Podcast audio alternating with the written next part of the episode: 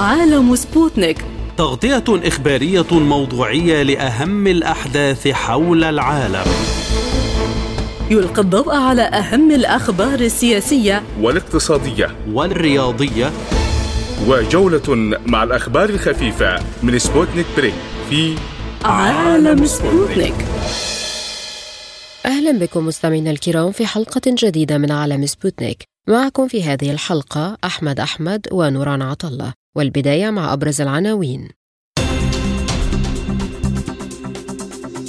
الرئيس بوتين يكشف موعد نشر الأسلحة النووية في بيلاروسيا ويؤكد أن القوات الأوكرانية لم تحقق أهدافها في أي قطاع من الجبهة.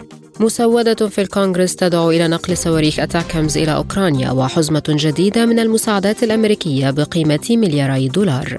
روسيا تعلن انسحابها من معاهدة الأسلحة التقليدية والناتو يدعو موسكو إلى إعادة النظر في القرار. الجيش السوداني وقوات الدعم السريع يتوصلان لاتفاق وقف إطلاق نار ليوم واحد برعاية سعودية.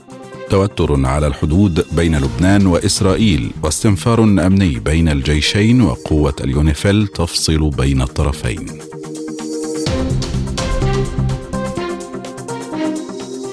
إلى التفاصيل.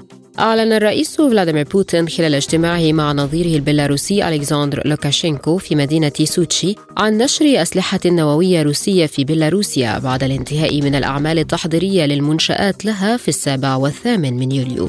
وأكد بوتين أن الوضع الأمني مستقر مشيرا إلى التعاون مع بيلاروسيا في القضايا الحساسة بدون انتهاك للالتزامات الدولية.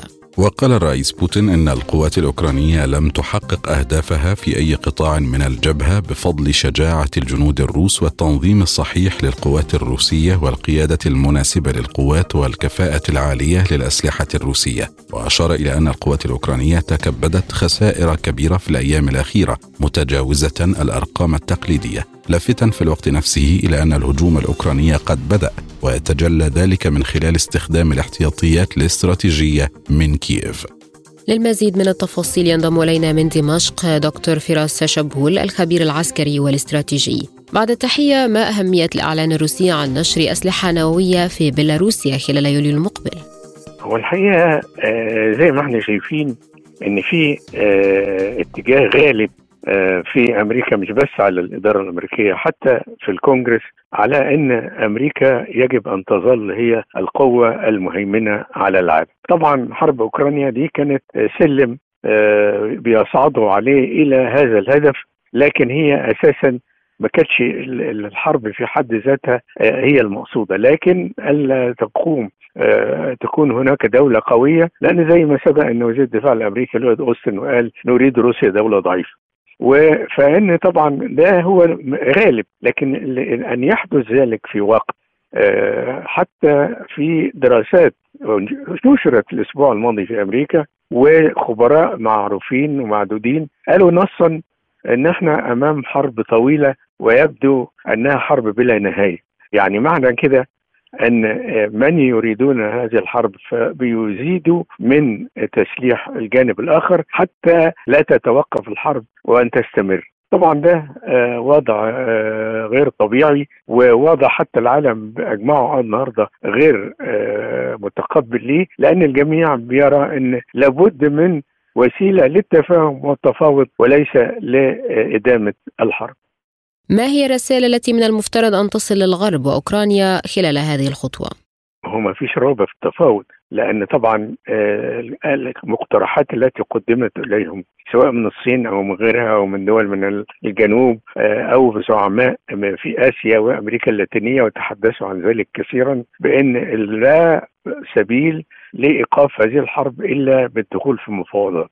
طيب ما هو كان ممكن المفروض إنهم يقبلوا تجربة المفاوضات حتى لو إنكم شاكين في الجانب الآخر اطرح أفكارك وأطرح مطالبك وهتستمع إلى مطالبه. إذا لم يعجبك الموقف انسحب. لكن إنك أنت ترفض نهائيا ان فكرة التفاوض فهو ده الحقيقة الموقف اللي هو بتسير فيه الأحداث بالنسبة لأوكرانيا. ما دلالة حديث الرئيس بوتين عن عدم تحقيق أوكرانيا لأهدافها في أي جبهة في ظل دعم غربي كبير لها؟ ما هو زي ما ما كتبوا آه، كتير من الخبراء والمفكرين في أمريكا ده أنا لسه قاريها من أسبوع مضى واحد ان إن دي يبدو إنهم يريدون حرب بلا نهاية. يعني بلا نهاية يا إما إنهم ينتصروا أو لا تتوقف الحرب.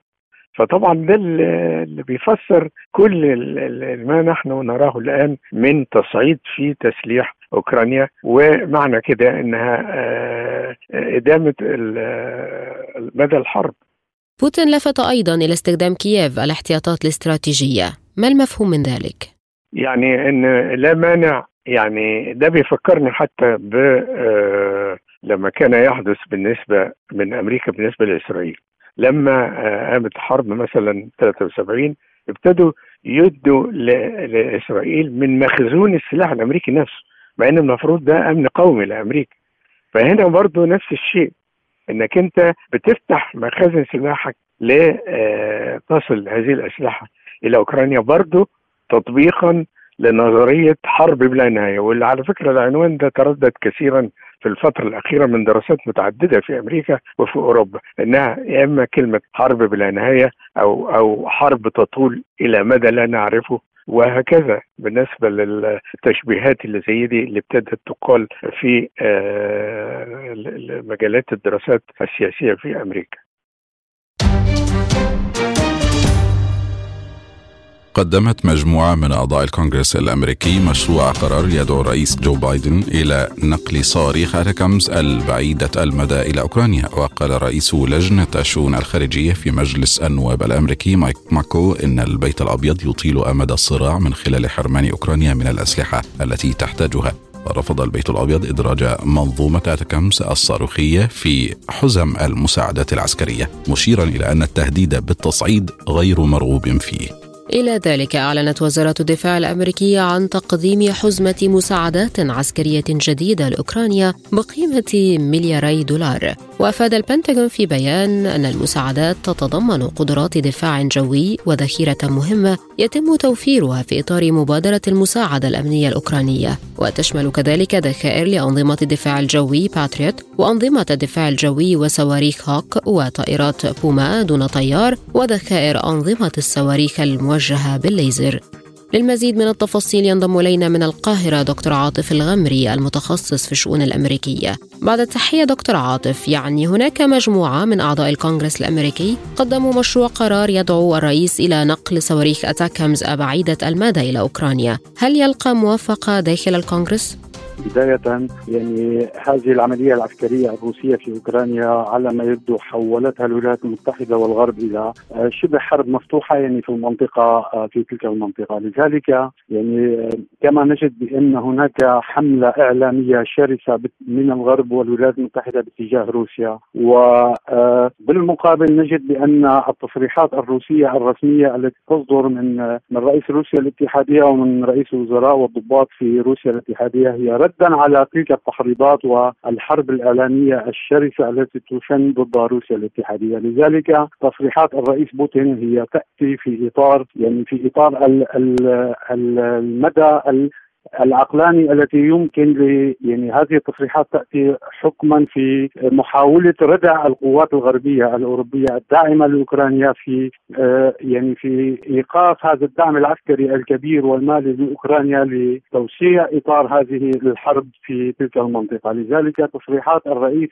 بوتين هي تأتي في إطار محاولة التهدئة يعني من خلال إطلاق يعني هي ليست إطلاق تهديدات يعني نحن نتعامل مع دولة آه، كبرى هي من الطراز الرفيع الاستراتيجي العسكري والاستخباراتي يعني ليس من باب المجاملات وليس من باب إطلاق التهديدات من روسيا هي آه، أعني ما تعني روسيا ما تقول وتفعل ما تقول وهذا أمر واقع ونحن آه، نتمنى أن يعني تنكفئ الدعم الغربي والأمريكي لأوكرانيا يتم التهدئة ولكن على ما يبدو بأن العقلية الأمريكية لا تريد التهدئة لما لها من مصلحة كبرى في إشعال فتيل هذه الحرب وتوسيعها في منطقة حتى لو على حساب حلفائها. لذلك تصريحات الرئيس بوتين يعني هي من باب قلت لك من باب محاولة يعني أن تنكفئ هذا هذه هذه العقلية الغربية عن أوكرانيا ومحاولة يعني أن يتم التهدئة. والعوده إلى طاولة المفاوضات. وبالمقابل نجد بأن الحرب المفتوحة يعني كل الاحتمالات في السياسة والعسكره هي آه، يعني هي أمر يمكن أن يكون واقع ويمكن أن تتوسع دائرة هذه الحرب ويمكن أن تنكفئ هذه الحرب حسب المصالح الدولية الكبرى في آه، محاولة إشعال هذه الحرب أو محاولة تهدئتها. والجانب الروسي يعني يحاول بكل الطرق أن تكون هذه الحرب يعني محدودة وهذه العملية محدودة لضمان الأمن القومي الروسي ولكن الغرب هل يريد ذلك والإدارة الأمريكية أعتقد أنهم لا يريدون ذلك. حديث السياسيين الأمريكيين عن تزويد أوكرانيا بالسلاح حتى تنتهي الحرب، أليس من الأولى إنهاء الصراع بإيقاف الدعم لكييف والذهاب للتفاوض؟ نعم يعني الرسائل واضحة، يعني هناك حرب. أنا أقول لك بكل بساطة روسيا الاتحادية هي دولة عسكرية من الطراز الرفيع هي دولة نووية الأولى في العالم. هي قوة برية كبيرة يعني تسمى قرصان السهوب يعني كما آه، يطلق هذا المصطلح عليها. آه، فلذلك التهديدات الروسية يعني يعني أقول لك بكل بساطة هذا الدب الروسي إذا جرح يكلف العالم اسمان باهظة لا يمكن تحملها ولنا تجارب سابقة في الحرب العالمية الأولى والثانية وكيف آه، هزمت ألمانيا ولهم تجارب هم لهم تجارب كبيرة مع النازية الألمانية الجديدة في أوكرانيا هذه العقلية يعني هذه العقلية الأوكرانية التي كانت يعني أكثر الناس يعرفون هذه العقلية الروسية التي كانت هذه العقلية النازية هي من ساعدت في الحرب العالمية الثانية من ساعدت الألمان على اختراقات في صفوف آه، آه، الاتحاد السوفيتي السابق. ولذلك روسيا تعلم علم اليقين بأن هذه العقلية لا يمكن إسكاتها إلا بالسيطرة والقضاء عليها بشكل كامل، التهديدات الروسية آه، يعني هي واقع ليست تهديدات وليست من باب الإعلام واقع. وأعتقد بأنها يعني لمصلحة العالم إطلاق هذه ال ال يعني التصريحات العسكرية لمحاولة آه، تهدئة الوضع والغرب في أوروبا ومن ورائه الإدارة الأمريكية والبريطانية يعلمون بأن روسيا يعني هي قوة ضاربة في في منطقتها على الأقل يعني في منطقة المتاخمة لحدود روسيا الاتحادية ويعلمون بأن هذه التصريحات واقعية ولكن نريد التعامل مع إدارة غربية يعني مقبولة تحاول أن تهدئ الحروب لا إشعال هذه الحروب لأن إشعال هذه الحرب هو ليس من مصلحة أحد هو دمار شامل في المنطقة وهذا واقع ليس ليس من باب التحليلات السياسية. يعني هناك قوات عسكرية ضاربة وقوات نووية في المنطقة وقوات بحرية كبيرة من الطرفين يعني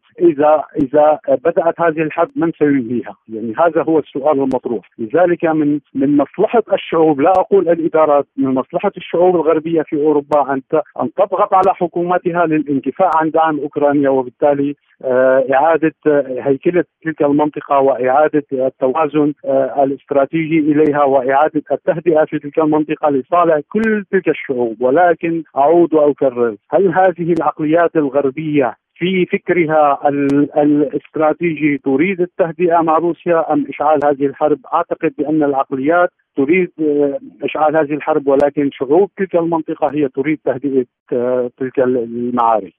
مع ذلك هناك حزمة جديدة من المساعدات الأمريكية بلغت ملياري دولار هل الهدف إطالة الأزمة بنفس وتيرة الأحداث فقط؟ نعم أقول لك يعني بكل وضوح بأن يعني مقارنة القوات العسكرية والقدرات العسكرية الأوكرانية بالقوات الروسية يعني هذا من باب يعني الجميع يعلم بأنه لا يمكن المقارنة بين هذه القوات العسكرية والقدرات العسكرية الأوكرانية بالقدرات العسكرية الروسية، رغم هذا الدعم الغربي الكبير ورغم كل ما تقدمه دول المحيط بأوكرانيا بإدارة الولايات المتحدة وبريطانيا من أسلحة إلى أوكرانيا لا يمكن مقارنتها، ولكن هل يوجد يوجد هناك تحقيق لبعض الأهداف بما يسمى آه، عمليات استنزافية، نعم هناك يعني نحن نتكلم عن دولة كبيرة في المساحة اوكرانيا ونتكلم عن عن دعم مفتوح من كل الحدود باتجاه آه، أوكرانيا ضد روسيا، نعم سيكون هناك خسائر والحرب لا أحد فيها كاسب على الإطلاق رغم انتصار طرف على طرف، آه، هناك تحقيق لبعض الأهداف التكتيكية وليست استراتيجية، يعني العمليات التي تقوم بها أوكرانيا ضد القوات الروسية هي عمليات تكتيكية ليست عمليات استراتيجية بمعنى أنها لن تؤثر مستقبلا على يعني سيطرة القوات الروسية وعلى تملك القوات الروسية في تلك المنطقة. لذلك العمليات هي عمليات تكتيكية محدودة ضمن إطار زمني محدود هي من باب الاستنزاف آه، لمحاولة إشعال ومدعومة هذه العمليات الاستنزافية مدعومة بإعلام غربي هائل لمحاولة تصوير بأن هذه القوات الأوكرانية تتقدم على الأرض وتقوم ب يعني بمواجهة الجيش أو القوات الروسية في آه، منطقة الحدود وفي الداخل الأوكراني المناطق التي تم السيطرة عليها من روسيا. لذلك إطلاق بعض الشائعات الإعلامية وغيرها وحتى لو كان هناك إصابات نعم نحن في حرب ولا يمكن لأي جيش حتى لو كان أقوى جيش في العالم لا يمكن يكون يعني بكل النقاط وكل المناطق هناك استهداف لبعض النقاط. هذا أمر واقع ولكن هذا الأمر هل يؤثر على استراتيجية الفكر الروسي في تلك المنطقة أعتقد بأن هذا الموضوع لن يؤثر قياسا بين القوات الروسية والقوات الأوكرانية. بيان البنتاغون أكد أن المساعدات تأتي من صناعة الدفاع أو من الشركاء بدلا من السحب من مخزون البنتاغون بماذا تفهم الأمر؟ نعم هو تصريح يعني هو تصريح يعني يعني تصريح ذكي جدا يعني. هو بمعنى أن القوات الأوكرانية بدأت يعني تصرف مما لديها من مخزون استراتيجي إن كان عسكري أو اقتصادي. بمعنى أنها يعني هي بدأت في مرحلة الانحدار الكامل لهذه القوات. وإذا تم الانكفاء عن دعم هذه القوات الأوكرانية ستضع الحرب أوزارها في فترة قصيرة ممكنة. نحن يعني نقول بأن يعني بمجمل القضية ومجمل العملية العسكرية الروسية في أوكرانيا، نقول بكل بساطة بأن لدى الروس عقلية آه، آه، تحاول إيصالها إلى العقل الأوروبي بأنه لا فائدة من هذا الدعم الذي تقدمونه إلى أوكرانيا في مواجهة روسيا الاتحادية، أنتم تلعبون في يعني في في نار قد تحرق المنطقة في أوروبا بشكل كامل في أوروبا الشرقية والغربية، نحن نريد أن نصل إلى هذه المرحلة، نحن أنا أتحدث بلسان روسيا الاتحادية، نحن نريد أن لا نصل إلى هذه المرحلة وأنتم تستنزفون القوات الأوكرانية عسكريا واقتصاديا وماليا وسياسيا، يعني لماذا هذا الضخ الهائل ولماذا هذا الكم الإعلامي الهائل باتجاه روسيا الاتحادية، طبعا الكلام توجهه روسيا إلى العقليات الأوروبية ليس إلى الإدارة الأمريكية، لأن الإدارة الأمريكية لا يمكن إقناعها إلا بمزيد من الحروب وبمزيد من الاقتتال في المنطقة لما تحققه هذه هذا الاقتتال وهذه الحروب من مكاسب للولايات المتحدة الأمريكية، ذلك تصريحات روسيا بأنه آه، مخزون استراتيجي يتم استنزافه، نعم هذا أمر واقع يعني يعني إن كان في الاتجاه العسكري يعني تم ضرب أقول لك 70% من القدرات العسكرية الأوكرانية في أوكرانيا بالإضافة إلى آه، تقليل حركة الحركات التجارية والاقتصادية من أوكرانيا إلى باقي دول العالم إضافة إلى الكم الهائل من يعني يعني النقص في استراتيجية الغذاء التي كانت تورده أوكرانيا وروسيا إلى مناطق عالمية إضافة إلى ملف الغاز الذي تتحكم فيه روسيا باتجاه أوروبا الغربية، نعم هناك استنزاف للقدرات الأوكرانية، هذا الاستنزاف قد يؤدي إلى آه إلى اللعب في الاقتصاد العالمي على الأقل في أوروبا آه إن كانت باتجاه الغرب أو باتجاه الشرق، لذلك كل آه العقلية الروسية تواكب كل تلك الأحداث لايصال الفكرة وإيصال وإيصال المعلومة إلى أوروبا الغربية بأن لا مصلحة لك في تقديم هذا الدعم. وأنت مستلعبين في الأمن الغذائي العالمي وفي الأمن الصحي وحتى في الأمن الاستراتيجي العسكري يعني في المنطقة بكاملها، لذلك العقلية الروسية يعني حتى الآن أقول وأعود وأكرر بأنها لم تستخدم إلا قدرات بسيطة في محاولة إنهاء هذه الحرب وكما نعلم بأن ملف الغاز هو ملف رئيسي في هذه المنطقة، حتى الآن لم تستخدمه روسيا بالشكل الأمثل الذي يجعلها هي الطرف الوحيد والمنتصر في هذه الحرب. لذلك حتى هي تفاوض على المراحل الأخيرة في محاولة إنهاء هذه العملية العسكرية وأقول لك كما ذكرت بداية بأن هل هناك قبول غربي بالسلطات الغربية بإنهاء هذه الحرب أم ليست الفرصة مواتية لإنهاء هذه الحرب؟ هذا ما ستنتظره روسيا وكل الاحتمالات مفتوحة. أبلغت روسيا جميع الدول الأطراف في معاهدة الأسلحة التقليدية في أوروبا بقرارها الانسحاب منها في السابع من نوفمبر تشرين الثاني. جاء ذلك في رسالة أعلنتها وزارة الخارجية الروسية ذكرت فيها أنها أخطرت جميع الدول المشاركة بقرارها الانسحاب من المعاهدة بعد 150 يوما من إرسال الإخطار. موضحة أن انضمام فنلندا إلى الناتو والإجراءات الجارية لقبول السويد في الحلف هي القشة الأخيرة التي جعلت انسحاب روسيا من معاهدة الأسلحة. التقليدية في أوروبا ضروريا.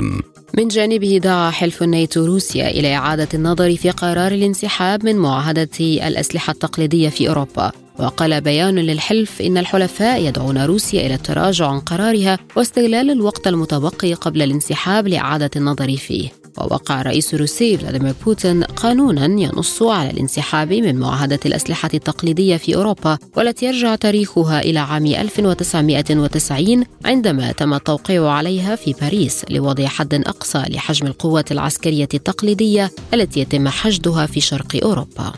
وللمزيد ينضم إلينا دكتور عمار قنا أستاذ العلوم السياسية بجامعة سيفاستوبول. أهلا بك دكتور. بداية كيف ترى أسباب روسيا التي قدمتها في إعلان انسحابها من معاهدة الأسلحة التقليدية؟ فيما يتعلق يعني في هذه الاتفاقية والاتفاقيات الأخرى التي كانت يعني معقودة والسبب يعني الهدف الأساسي منها هو الحفاظ على الاستقرار يعني الاستقرار الاستراتيجي وعدم توسع نشر الأسلحة النووية والبالستية، هذه المسألة كانت مرتبطة بأكثر من طرف وخاصة يعني كلها في المنظومة الغربية، لكن يعني بعد خروج الولايات المتحدة من عدة اتفاقيات دولية بهذا الصدد لم يكن لن يبقى يعني معنى لروسيا في البقاء في مثل هذه الاتفاقيات والتي من خلالها يعني تريد الولايات المتحدة اليوم يعني الاتجاه بمنأى آخر عن آه، الاستقرار الدولي والتوجه إلى التحالفات الجيوسياسيه التي من خلالها يمكنها يعني الوقوف ضد آه، روسيا والتصعيد مع الصين في نفس في نفس الوقت. اليوم نحن في مرحلة مخاض جيوسياسي جديد يحمل في طياته الكثير يعني من الخطورة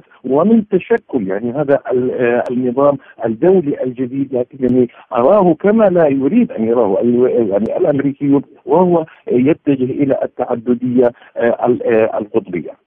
روسيا ذكرت أن انضمام فنلندا إلى الناتو والإجراءات الجارية لقبول السويد في الحلف جعلت الانسحاب ضروريا فأي أفق ستنظر إليه أوروبا بعد القرار؟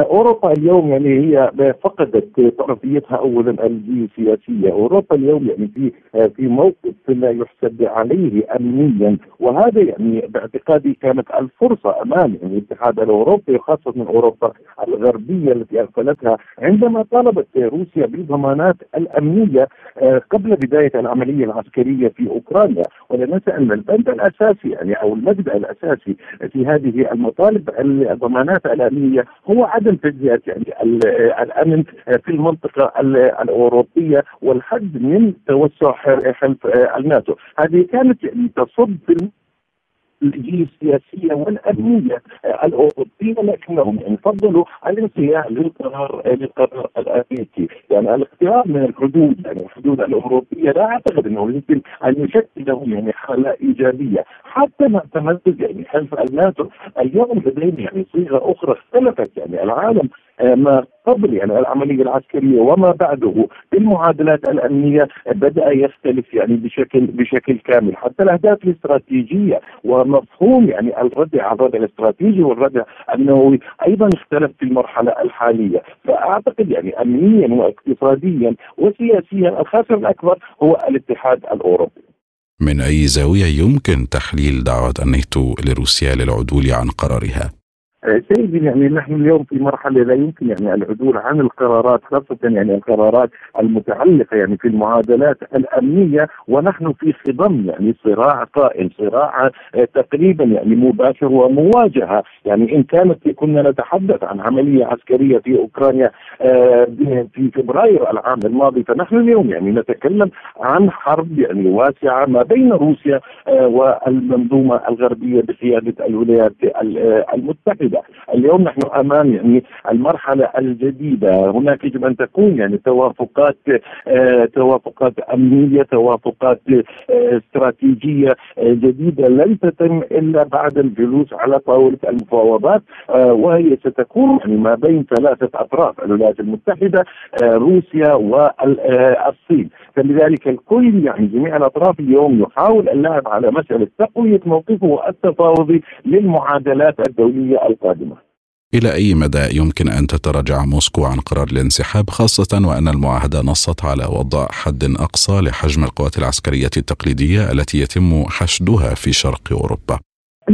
اعتقد أنه اليوم هناك مجال يعني للتراجع وذلك أن لا ننسى يعني هناك عنصر مهم قد فقد يعني في مفهوم العلاقات الروسية الغربية عنصر الثقة. لطالما روسيا كانت يعني منفتحة على كل الحوارات لكن اليوم يعني الاتفاقيات لا تكفي فقط يعني بل هي يعني تريد ضمانات أمنية والضمانات الأمنية يجب أن تكون يعني على الأرض. فلذلك أقول إن يعني هناك قد طرأت الكثير من المتغيرات اليوم يعني في في منظومه العلاقات الدولية في نمط هذه آه، العلاقات. فلذلك يعني العودة لن تكون يعني بمفهوم العودة للتوقيع كما أو كما كانت عليه آه، في السابق. ستكون هناك إجراءات آه، أخرى عملية. ولا أعتقد اليوم إن المنظومة الغربية هي جاهزة يعني. حتى فكرة يعني التوجه إلى الحوار الدولي أو العودة إلى مفهوم الاستقرار الاستراتيجي هذه الفكرة لم تنضج بعد يعني لدى العقل الأمريكي. وطبعا مع انصياع يعني الإرادة السياسية الأوروبية لهذا القرار. توصل الجيش السوداني وقوات الدعم السريع إلى اتفاق وقف إطلاق نار في جميع أنحاء البلاد لمدة 24 ساعة وأعلنت المملكة العربية السعودية والولايات المتحدة في بيان أن الهدنة ستبدأ اعتبارا من الساعة السادسة صباحا بتوقيت الخرطوم. وأضاف البيان أن الجيش السوداني والدعم السريع اتفقا على السماح بوصول المساعدات الإنسانية للمتضررين في جميع أنحاء البلاد. وحذرت السعودية والولايات المتحدة من أن خرق الأطراف السودانية للهدنة سيؤدي إلى تأجيل محادثات جدة في ظل التأكيد على ضرورة استمرار المباحثات والحوار بين ممثلي القوتين العسكريتين بدوره أعلن الجيش السوداني موافقته على اتفاق وقف إطلاق النار تقديرا للجهود السعودية والأمريكية ومراعاة الجوانب الإنسانية التي يعانيها الشعب السوداني جراء العمليات الجارية للمزيد تنضم إلينا من الخرطوم الأستاذة شمائل النور الكاتبة والمحللة السودانية. سيدتي أهلا بك بداية ماذا يفيد وقف إطلاق النار في السودان لمدة يوم واحد فقط؟ وطبعا آه، التجارب السابقة في الهدنات آه، غير جديرة بالثقة بالنسبة للطرفين يعني. وأعتقد إنه الوضع الآن يعني في حوجة لوقف الحرب بشكل نهائي لوقف كافة العمليات العسكرية يعني يوم واحد أو يومين أو ثلاثة أو حتى أسبوع لا يجدي لأن الوضع الإنساني على الأرض يعني تجاوز حد الكارثة كمان الوضع الخدمي العادي المتعلق بوصول الناس لمناطق الأسواق أو المحال التجارية أصبح يعني من الصعوبة بمكان. يعني السودانيين يحتاجون بشكل عاجل لوقف الحرب بشكل نهائي. وليس هدنة حتى آه، يعني حينما تعلن السعودية أو الولايات المتحدة الأمريكية عن هدنة لا تجد أي تفاعل أصبحت. لأن التجارب السابقة كما أشرت لك لم تعد هناك ثقة في أي آه، وقف لإطلاق النار من الطرفين. كمان طبعا الوضع الميداني العسكري آه، لا أعتقد أنه يعني يلزم الطرفين بهدنه هناك آه، حوجة لبعض الأطراف لتحقيق مكاسب عسكرية اكبر لتحسين المواقف التفاوضية طبعا ولا أعتقد أن الهدنات التي آه، تتم بضغط بضغط عالي من المملكة العربية السعودية أو الولايات المتحدة الأمريكية مجديه الآن يعني نحن بحاجة لإلزام أكبر لضغط أكبر لوقف الحرب بشكل نهائي. وكيف يتم هذا المطلب الذي تحدثت عنه؟ نعم أنا أعتقد إنه الأطراف السعودية الولايات المتحدة الأمريكية ومصر والإمارات آه، لديهم من كروت الضغط على الطرفين ما يكفي. لكن الواضح أن هناك لا أستطيع أن أسميه آه، مرحلة من النزاع يريد أن يصلها يريد المجتمع الدولي أن يصلها الوضع في السودان. لكن كل يوم يمر الوضع يعني ينحدر للكارثة بشكل مريح. هناك ضغط يمكن استخدامها وهناك دول لديها تأثير أكبر على الطرفين. يعني أنا أعتقد انه مصر والإمارات آه، بحسبان أن مصر آه، لديها علاقات جيدة مع الجيش السوداني والإمارات لديها علاقات جيدة مع الدعم السريع. آه، من الممكن أن يضغطان على الطرفين ويتم التوصل لاتفاق ملزم وجاري. آه للأسف القوى السياسيه المدنيه يعني تاثيرها تراجع بشكل كبير جدا بعد 15 أبريل. أعتقد هي الآن أيضا هي في حيرة من أمرها يعني أو يدها مغلولة لا تستطيع أن تقدم شيء. هي الآن حائرة. القول الآن أو الكلمة الآن هي عند القوى الإقليمية والقوى الدولية بشكل كبير ويمكن لها أن تضغط. بيدها أنا أنا أنا متأكدة أن الأطراف الإقليمية والدولية التي آه، تسعى الآن بين الطرفين يمكن أن تزيد من جديتها وضغطها على الطرفين من السهولة جدا أن آه، تتوصل الأطراف لاتفاق ملزم للطرفين. بالعودة للحديث عن اتفاق وقف إطلاق النار ليوم واحد إذا ما أهم الجوانب التي يستفيد منها المواطن السوداني الذي تتأزم الأوضاع حوله في هذه الفترة هو تقريبا أنا آه، حسب ما فهمت هو آه، اتفاق ليوم واحد لبناء الثقة يعني بما يمهد لتفعيل هدنات أكثر جدية وأكثر صمودا لكن يوم واحد لا لا يفعل شيء يعني لا يقدم ولا يؤخر يعني 24 ساعة آه، لا تلحق أن توصل دواء أو آه، تفتح مسار آمن أو غيره. لكن هو آه، اتفاق لبناء الثقة بين الطرفين. أكثر من كونه آه، أكثر من كونه هو موجه للمدنيين للاستفادة من ال 24 ساعة. إذا حدث هذا وتمت ال 24 ساعة بدون سماع إطلاق نار أعتقد إنه يمكن أن يمهد لهدنة فعلية آه، بشكل أفضل بمدة أطول تمكن المواطنين، يعني هناك مواطنين يريدون أن يخرجوا من الخرطوم وغير غادرين. هناك مواطنين يريدون أن ينتقلوا من مدينة إلى أخرى داخل ولاية الخرطوم والطرق غير آمنة طبعا وإطلاق النار مستمر. آه لكن اليوم الواحد هو هو هو لبناء الثقة بين الجيش والدعم السريع، هذا ما فهمته من الإعلان السعودي. إذا تحقق ذلك طبعا بلا شك سيمهد يعني سيدرع ثقة جديدة في الهدنات التي تتم بواسطة الولايات المتحدة والسعودية. وممكن يمكن أن يمهد لهدنة طويلة حقيقية وبالتالي يمكن أن تساعد المواطنين المدنيين فيما يتعلق بإيصال المساعدات وفرق العمل الطوعي يمكن أن تصل بسهولة إلى المستشفيات وإلى المناطق المنكوبة التي يعني الوضع فيها عارف حتى الآن ما ضمانات عدم استخدام الهدنة فيما حذرت منه السعودية واستغلالها عسكريا من الطرفين؟ طبعا ما في ضمانات يعني لا توجد ضمانات كما هو حدث في السابق من هدنات آه لكن أنا أعود وأقول إن القوى الإقليمية التي انخرطت الآن في في التفاوض وفي آه، تفعيل الهدنات لديها ما يكفي للضغط على الطرفين. لكن أن يترك أن يترك الطرفان آه،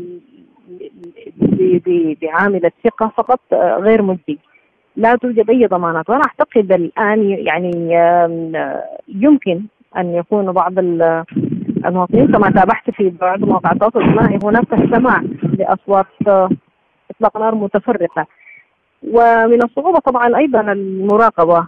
وأنا أعتقد أن على الأرض يمكن أن تكون دخلت أطراف جديدة. يعني ال ال ال على الأرض ليس الدعم السريع والجيش فقط آه، أن يطلق النيران يعني. أنا أعتقد أن هناك أطراف جديدة بدأت آه، تظهر على في في ميدان المعارك يعني. ألم يستطع حتى الآن أطراف الوساطة بما له من قوة دولية من الضغط على الطرفين للتفاوض؟ صحيح حتى الآن لم يتم يعني لا, لا يمكن أن نقول نجحت الأطراف. يعني منذ الأول يوم في تفاوض جدة الوضع الميداني كما هو عليه الاشتباكات مستمرة. كل طرف يحاول أن يحقق مكاسب عسكرية أكبر و كل طرف طبعا يتهم الطرف الثاني فيما يتعلق بخرق الهدنات يعني حتى الآن القوى الإقليمية آه، لم تمارس الضغط المطلوب وأعتقد يعني حتى الآن الوضع آه، يعني لا يمكن أن نقول نجحت القوى الإقليمية ونجحت المبادرة الأمريكية السعودية. في وقف إطلاق النار أو في وقف أو في حتى في بناء درجة من الثقة لتحقيق هدنة بأيام معدودة. يعني لم تتمكن للأسف حتى الآن. وما السبب في ذلك؟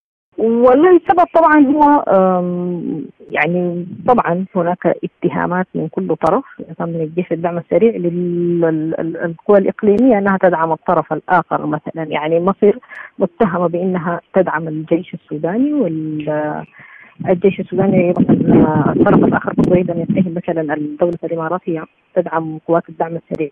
لكن هو طبعا مسألة يعني ذات وجهين. هي يمكن أن تكون سبب في فشل هذه المبادرة ويمكن أن تكون سبب لنجاحها لأن التأثير المباشر من مصر على الجيش السوداني والتأثير المباشر من الإمارات العربية على الدعم السريع يمكن إذا إذا أرادا الطرفين طبعا يمكن أن يفشل العملية التفاوضية ويمكن أن يكون سببا في نجاحها. لكن أيضا هناك مسألة آه، أعتقد تتعلق بالمكاسب العسكرية على الأرض. أنا ما لا أعتقد أن الوضع الآن يعني سامح للجيش السوداني تحديدا بالجلوس في طاولة التفاوض لأن الموقف على الأرض آه، ليس يعني آه، يعني لا يقوي من الموقف التفاوض يعني الموقف العسكري لا يجعل موقف التفاوض بشكل أفضل أعتقد إنه ده السبب أيضا من الأسباب التي آه، تجعل الحكومات آه، آه، قابله للخروقات وتجعل هناك عدم التزام. الأمر يتعلق بشكل مباشر بالمكاسب العسكرية يعني. اعتقد ان الجيش في حاجة لتحقيق مكاسب عسكرية أكبر يمكن بعدها أن يجلس في تفاوض بشكل بجديه أفضل يعني.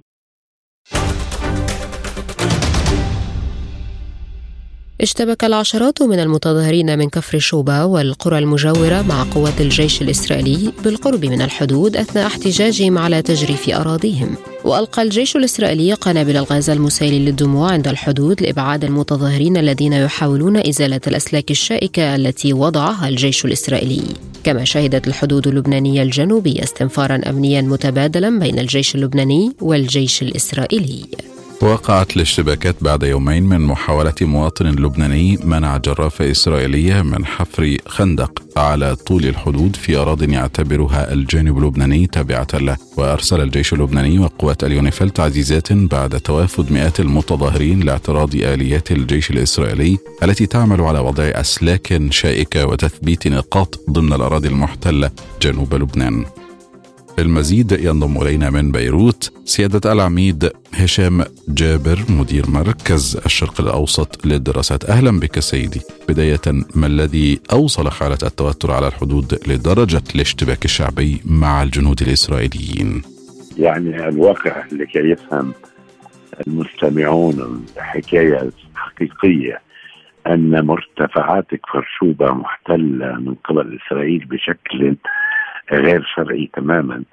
آه، آه، هي تختلف عن آه، مزارع شبعة. إذا ادعت إسرائيل أن مزارع شبعة هي أرض سورية احتلتها عام 67 فمزارع الشبعة ليست بهذا الوضع إطلاقا.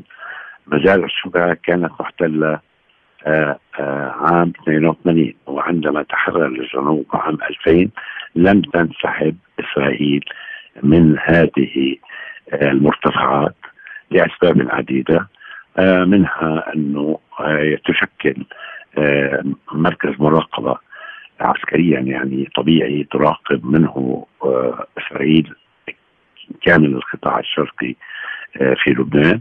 وثانيا تصحح نيران الطائية وثالثا هي طريق هذه المزارع هذه المرتفعات طريق آخر آه، للوصول إلى مزارع شبع وهي على سفح كمان جبل حرمون أو جبل الشيخ الله يسلمك لم تنسحب إسرائيل لم تنسحب رغم كل الطلبات.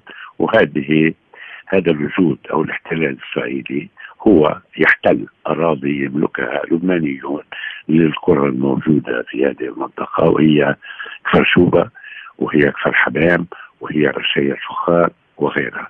المزارعون اللبنانيون يفاجئون في كل مرة بأن الجانب الإسرائيلي يتمدد من وقت إلى آخر ويحفر طرقا ويقدم يعني يقضم من الأراضي اللبنانية.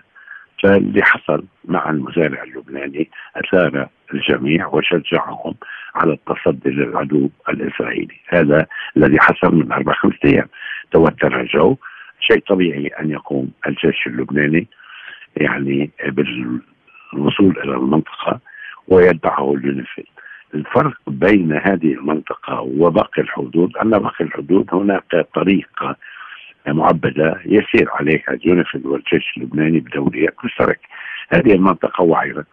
تقدم الجيش لكي يساند آه، المواطنين الذين يتعرضون من الجانب الاسرائيلي لقنابل مثيره للدموع وللتهديد بإطلاق نار وهذا الذي وتر الجو هنالك. هذا هو ويقوم اليونيفيل بالفصل وهذا دوره يعني دور الوساطة بعدم آه توتر أو تصعيد الوجود العسكري. أما اليونيفيل يردع إسرائيل؟ لا. لا يستطيع. واليونيفيل مضى عليه في لبنان حوالي ال 45 سنة. لم يستطيع أن يمنع العدوان الإسرائيلي أو الاجتياحات الإسرائيلية 78 و 82 ولم يستطيع أن يمنع مسألة قانا سنة 96 التي قتل فيها مئات اللبنانيين في مركز لليونيفيل هل تبقى مشكلة الحدود البرية إذا قائمة بين لبنان وإسرائيل خاصة مع حل النزاع البحري؟ تماما سؤال مهم نحن من الذين قالوا آه، أن لا يمكن تقسيم الحدود البحرية لوحدها بل يجب ربطها بالحدود البرية الحدود البرية للبنان ليست بحاجة إلى ترسيم هي واضحة تماما على الخرائط الدولية هي خط الهدنة يعني سنة ال 49 وموقع عليه كل الأطراف إنما إسرائيل طوال هذه السنوات والعقود قضمت أراضي من الأراضي اللبنانية وتعدت عليها. واليوم آه، عندما عندما وضع الخط الأزرق سنة 2000 خط لارسا يسمى ليس هو حدودا بل هو داخل الأراضي اللبنانية وضحت موضوعها على القرايط هذه كلها أن إسرائيل دخلت الأراضي اللبنانية وقضمت واحتلت آه، الكثير من الأراضي والأملاك التي يملكها اللبنانيون. باختصار نحن قلنا لا يجوز إطلاقا أن يتم ترسيم بحري مع العدو الإسرائيلي بدون ربطه بالترسيم البري.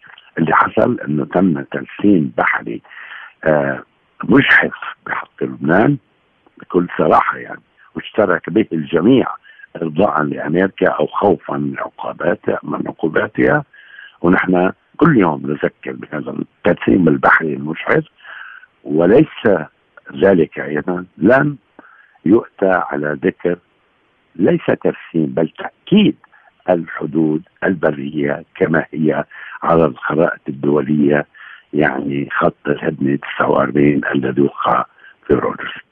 باعتقادكم هل تتكرر مشاهد التوتر على الحدود خاصة وأن الجيش اللبناني كان مستعدا لهذا الوضع؟ الجيش اللبناني مستعد ونعم تتكرر لأن العدو الإسرائيلي وخاصة الحكومة الحالية يعني الأكثر يمينية وتعصبا في تاريخ إسرائيل ليس لها إلا أن إرضاء للداخل الإسرائيلي إلا أن تقوم بعمليات عدوان كما تقوم على سوريا دائما وتهدد نعم ستتكرر. أما إشعال حرب لا أعتقد أن هذه الحوادث ستؤدي إلى إشعال الجبهة الجنوبية لأسباب عديدة ليس لنا وقت لذكرها. وما استراتيجية إسرائيل في تعاملها مع الوضع في جنوب لبنان وعلى الحدود المشتركة؟ استراتيجيتها ما دامت تستطيع أن تعتدي وتصمم دون إشعال حرب هذا يتم كل يوم. استراتيجيتها أن لا تكون هي البادئة بالحرب. تتحرش إسرائيل بالجانب اللبناني تتحرش دائما ويتمنى رئيس الحكومة الإسرائيلي أن يكون لبنان هو البادئ بالضربة الأولى أو الصاروخ الأول أو first strike لأنه هو في مأزق يريد أن يخرج منه إلا أنه لا يستطيع أن يقوم بالضربة الأولى. لا لماذا؟ لأن أمريكا لا توافق على هذه الضربة. لا توافق أن يكون هو البادئ ويورطها. لا توافق أمريكا يعني منذ عقد أو أكثر قبل الرئيس بايدن. وأمريكا مشغولة كما تعلم بكثير أمور وتحديات وفي في أوكرانيا ومجابهه الصين وعندها انتخابات وإلى آخره، فاذا العدو الإسرائيلي أيضا بنصيحة القضاء إذا كان البادئ البادئ بالحرب مع لبنان سيكون خاسرا حتما سياسيا ويتحمل تبعات وتداعيات هذه الحرب التي ستكون مؤلمه على اسرائيل. أما أما إذا استدرج الجانب اللبناني وحزب الله إلى أن يكون البادئ فذلك يختلف تماما يكون في موقف الدفاع ويجبر أمريكا على مساعدته و و وإلى آخره الكل يعلم ذلك. أنا أرى أن جميع هذه المعادلة يجب التأكيد عليها. الضربة الأولى first strike من يقوم بها. هو يتمنى إلا أنه لا يستطيع. والجانب اللبناني لا أعتقد أنه سيعطيه الفرصة ليكون في موقف المدافع. والآن مستمعين إليكم جولة إخبارية حول العالم.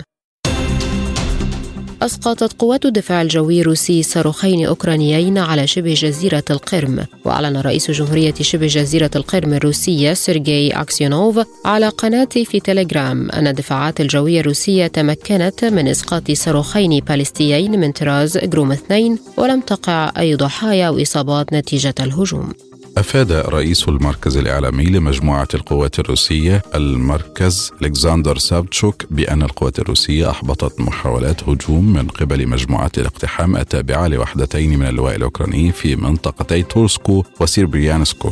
وقال شاوتشوك إنه تم إفشال محاولات مجموعة الاقتحام المدعومة بمدفعية وطائرات الجيش بالهجوم على مجموعة اللواء الجوي المحمولة جوا من اللواء العسكري 81 واللواء الميكانيكي 67 للقوات الأوكرانية. صرح سفير روسيا في الولايات المتحدة ناتالي أنتونوف بأن تقديم حزمة جديدة كبيرة من المساعدة العسكرية لأوكرانيا يظهر عدم رغبة السلطات الأمريكية في البحث عن طرق لحل النزاع بطرق سلمية. وقال أنتونوف للصحفيين إن الولايات المتحدة تواصل ضخ المزيد من الأسلحة القاتلة لحلفائها مبينا أن تخصيص مبالغ مالية ضخمة لهذه الأغراض يشير إلى أن واشنطن ليست عازمة على البحث عن طرق لتسوية النزاع بوسائل دبلوماسية. أقر رئيس مجمع راين ميتال للصناعات العسكرية في ألمانيا أرمين بابرجر بوجود خسائر في الدبابات الألمانية في أوكرانيا. جاء ذلك خلال مقابلة مع الصحافة معلقا على الصور ومقاطع الفيديو التي تظهر دبابة ليبرد محترقة في منطقة العملية العسكرية الخاصة الروسية. وقال بابرجر إن مجمع الصناعات العسكرية راين ميتال يخطط لزيادة الإنتاج السنوي للقذائف من 450 ألفا إلى 600 ألف سنويا لكن أوكرانيا لن تتسلم هذه القذائف إلا إذا رفضت جيوش الاتحاد الأوروبي تجديد مستودعاتها والتي سيستغرق إعادة ملء مخازنها حتى عشر سنوات. مستمرون معكم وهذه تذكرة بأهم العناوين. الرئيس بوتين يكشف موعد نشر الأسلحة النووية في بيلاروسيا ويؤكد أن القوات الأوكرانية لم تحقق أهدافها في أي قطاع من الجبهة. مسودة في الكونغرس تدعو إلى نقل صواريخ أتاكمز إلى أوكرانيا وحزمة جديدة من المساعدات الأمريكية بقيمة ملياري دولار. روسيا تعلن انسحابها من معاهدة الأسلحة التقليدية والناتو يدعو موسكو إلى إعادة النظر في القرار. الجيش السوداني وقوات الدعم السريع يتوصلان لاتفاق وقف إطلاق نار ليوم واحد برعاية سعودية. توتر على الحدود بين لبنان وإسرائيل واستنفار أمني بين الجيشين وقوة اليونيفال تفصل بين الطرفين.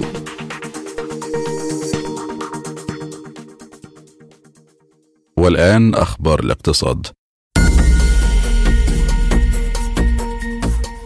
أظهرت بيانات للجهاز المركزي للتعبئة العامة والإحصاء في مصر أن التضخم السنوي في أسعار المستهلكين بالمدن المصرية ارتفع إلى 32.7% في مايو أيار مقابل 30.6% خلال أبريل نيسان وعلى أساس شهري زاد التضخم في المدن إلى 2.7% مقابل 1.7% خلال أبريل نيسان. وسجل التضخم ارتفاعات حادة خلال العام الماضي بعد سلسلة تخفيضات لقيمة الجنيه بدأت في مارس أذار 2022 فضلا عن نقص العملة الأجنبية لفترة طويلة والتأخير المستمر في الإفراج عن الواردات. أعلنت وكالة فيتش خفض تصنيف تونس الائتماني إلى minus CCC حيث ترى أن النقص الملموس في التمويل الخارجي لتونس بما يتجاوز تصورها الأساسي سيزيد الضغوط على الاحتياطات. وأوضحت الوكالة في بيان أن خفض تصنيف تونس الائتماني يعكس عدم اليقين بشأن قدرة البلاد على جمع التمويل الكافي لتلبية متطلباتها المالية الكبيرة. وفي ظله باتفاق مع صندوق النقد الدولي من الممكن أن تحصل تونس على تمويل خارجي بقيمة ملياري ونصف مليون دولار في 2023 ومع ذلك تتوقع الوكالة تحسن معدل نمو الناتج المحلي الإجمالي على نحو طفيف في 2024 وأن يظل في نفس المستوى في المدى المتوسط.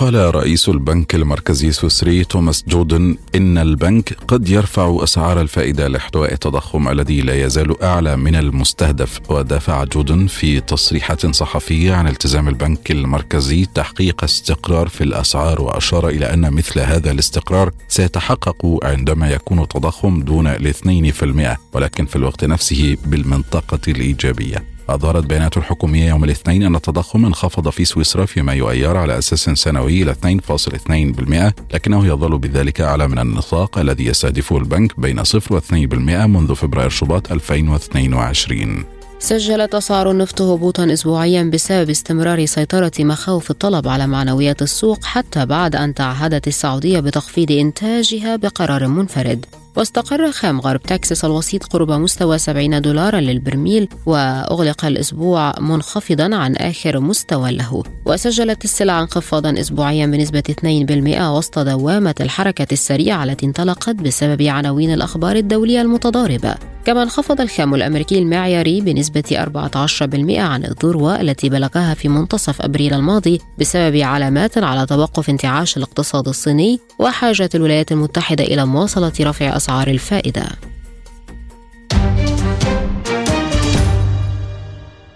والآن مع أخبار الرياضة. نشر الحساب الرسمي لجائزة البالون دور عبر تويتر موعد إعلان المرشحين لجائزة الكرة الذهبية لعام 2023 والذي من المقرر أن يكون في السادس من سبتمبر أيلول المقبل. وقالت مجلة فرانس فوتبول إنها ستعلن في السادس من سبتمبر نحو 30 مرشحا لجائزة الكرة الذهبية للرجال و20 مرشحة لذهبية السيدات و10 من المرشحين لجائزة ياشين وتم تحديد الثلاثين من أكتوبر 2023 موعدا لإقامة حفل البالون دور والمقرر إقامتها في باريس. ومقرر أن يكون هناك تنافس قوي على المراكز الأولى بترتيب الجائزة لكثرة عدد المتقدمين. صعد النرويجي كاسبر رود إلى نهائي بطولة فرنسا المفتوحة للتنس ثاني البطولات الأربعة الكبرى التي تقام على ملاعب رولان جاروس الرملية ويبلغ مجموع جوائزها 49 مليون و600 ألف يورو. جاء تأهل كاسبر رود المصنف الرابع عالميا على حساب منافسه الألماني ألكسندر زفيريف والمصنف الثاني والعشرين في العالم إثر فوزه عليه بثلاث مجموعات دون رد بواقع 3 6 و4 6 و0 6 وسيواجه النجم النرويجي في النهائي العملاق السربي المخضرم نوفاك جوجوفيتش المصنف الثالث عالميا والذي تغلب على الإسباني كارلوس ألكاراز المصنف الأول عالميا بثلاث مجموعات مقابل مجموعة واحدة. فاز دنفر ناجتس على مضيفي مايامي هيت 108 مقابل 95 في رابع مباراة بسلسلة نهائي دوري كرة السلة الأمريكي للمحترفين ليتقدم 3 لواحد ويصبح على بعد انتصار واحد من التتويج بأول لقب في تاريخه وبعدما انتصر في مباراتي على ملعب هيت. قد يحسم ناجتس اللقب لصالحه الاثنين المقبل في المباراة الخامسة التي تقام على ملعبه الذي لم يخسر فيه سوى مرة واحدة في الأدوار الإقصائية. حطم العداء الإثيوبي لاميشا جيرما الرقم القياسي العالمي في سباق 3000 متر حواجز بفارق كبير عندما سجل 7 دقائق و52 ثانية في لقاء باريس الدولي ضمن الدوري الماسي لألعاب القوى. وتفوق جيرما على الرقم القياسي السابق المسجل باسم القطري سيف سعيد شاهين سبع دقائق و53 ثانية في لقاء بروكسل البلجيكي منذ عام 2004 ونجح الإثيوبي في التفرد بصدارة السباق متجاوزا الحواجز لينتهي به الأمر مستلقيا على المضمار إثر تحطيمه للرقم القياسي بعدما سبق له أن فاز بميداليتين فضيتين في مونديالي 2019 و2022 وفي أولمبياد 2021 تابعت العداء الكينية فيث كيبيغون إنجازاتها المدوية بتحطيمها الرقم القياسي العالمي لسباق 5000 متر في لقاء باريس الدولي ضمن الدوري الماسي لألعاب القوى بعد أسبوع من تحطيمها الرقم العالمي في 1500 متر ضمن لقاء فلورنسا الإيطالي. الآن مستمعين إليكم مجموعة من الأخبار الخفيفة وسبوتنيك break.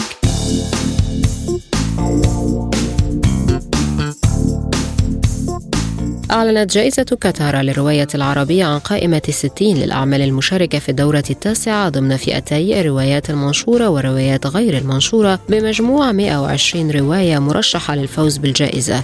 تضم فئة الروايات المنشورة روائيين من 14 بلدا عربيا. تصدرت مصر القائمة بتسع عشرة رواية ثم سوريا بتسع روايات وبعدها لبنان والأردن بخمس روايات لكل واحدة منهما والكويت والمغرب بأربع روايات.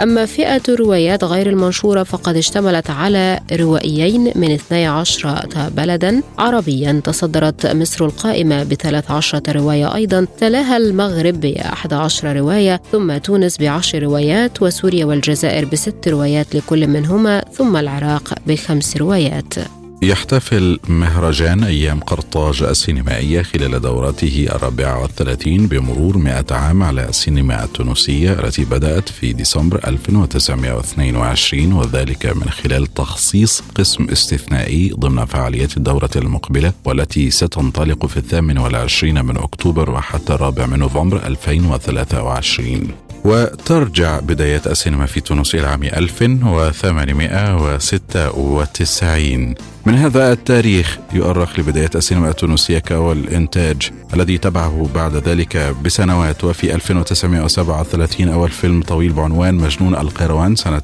66 وبعد الاستقلال أنتج أول فيلم تونسي بعنوان الفجر وتنتج السينما التونسية حاليا معدل ثلاثة أفلام طويلة وستة قصيرة في السنة وتعد أيام قرطاج السينمائية أهم فعالية سينمائية في البلاد.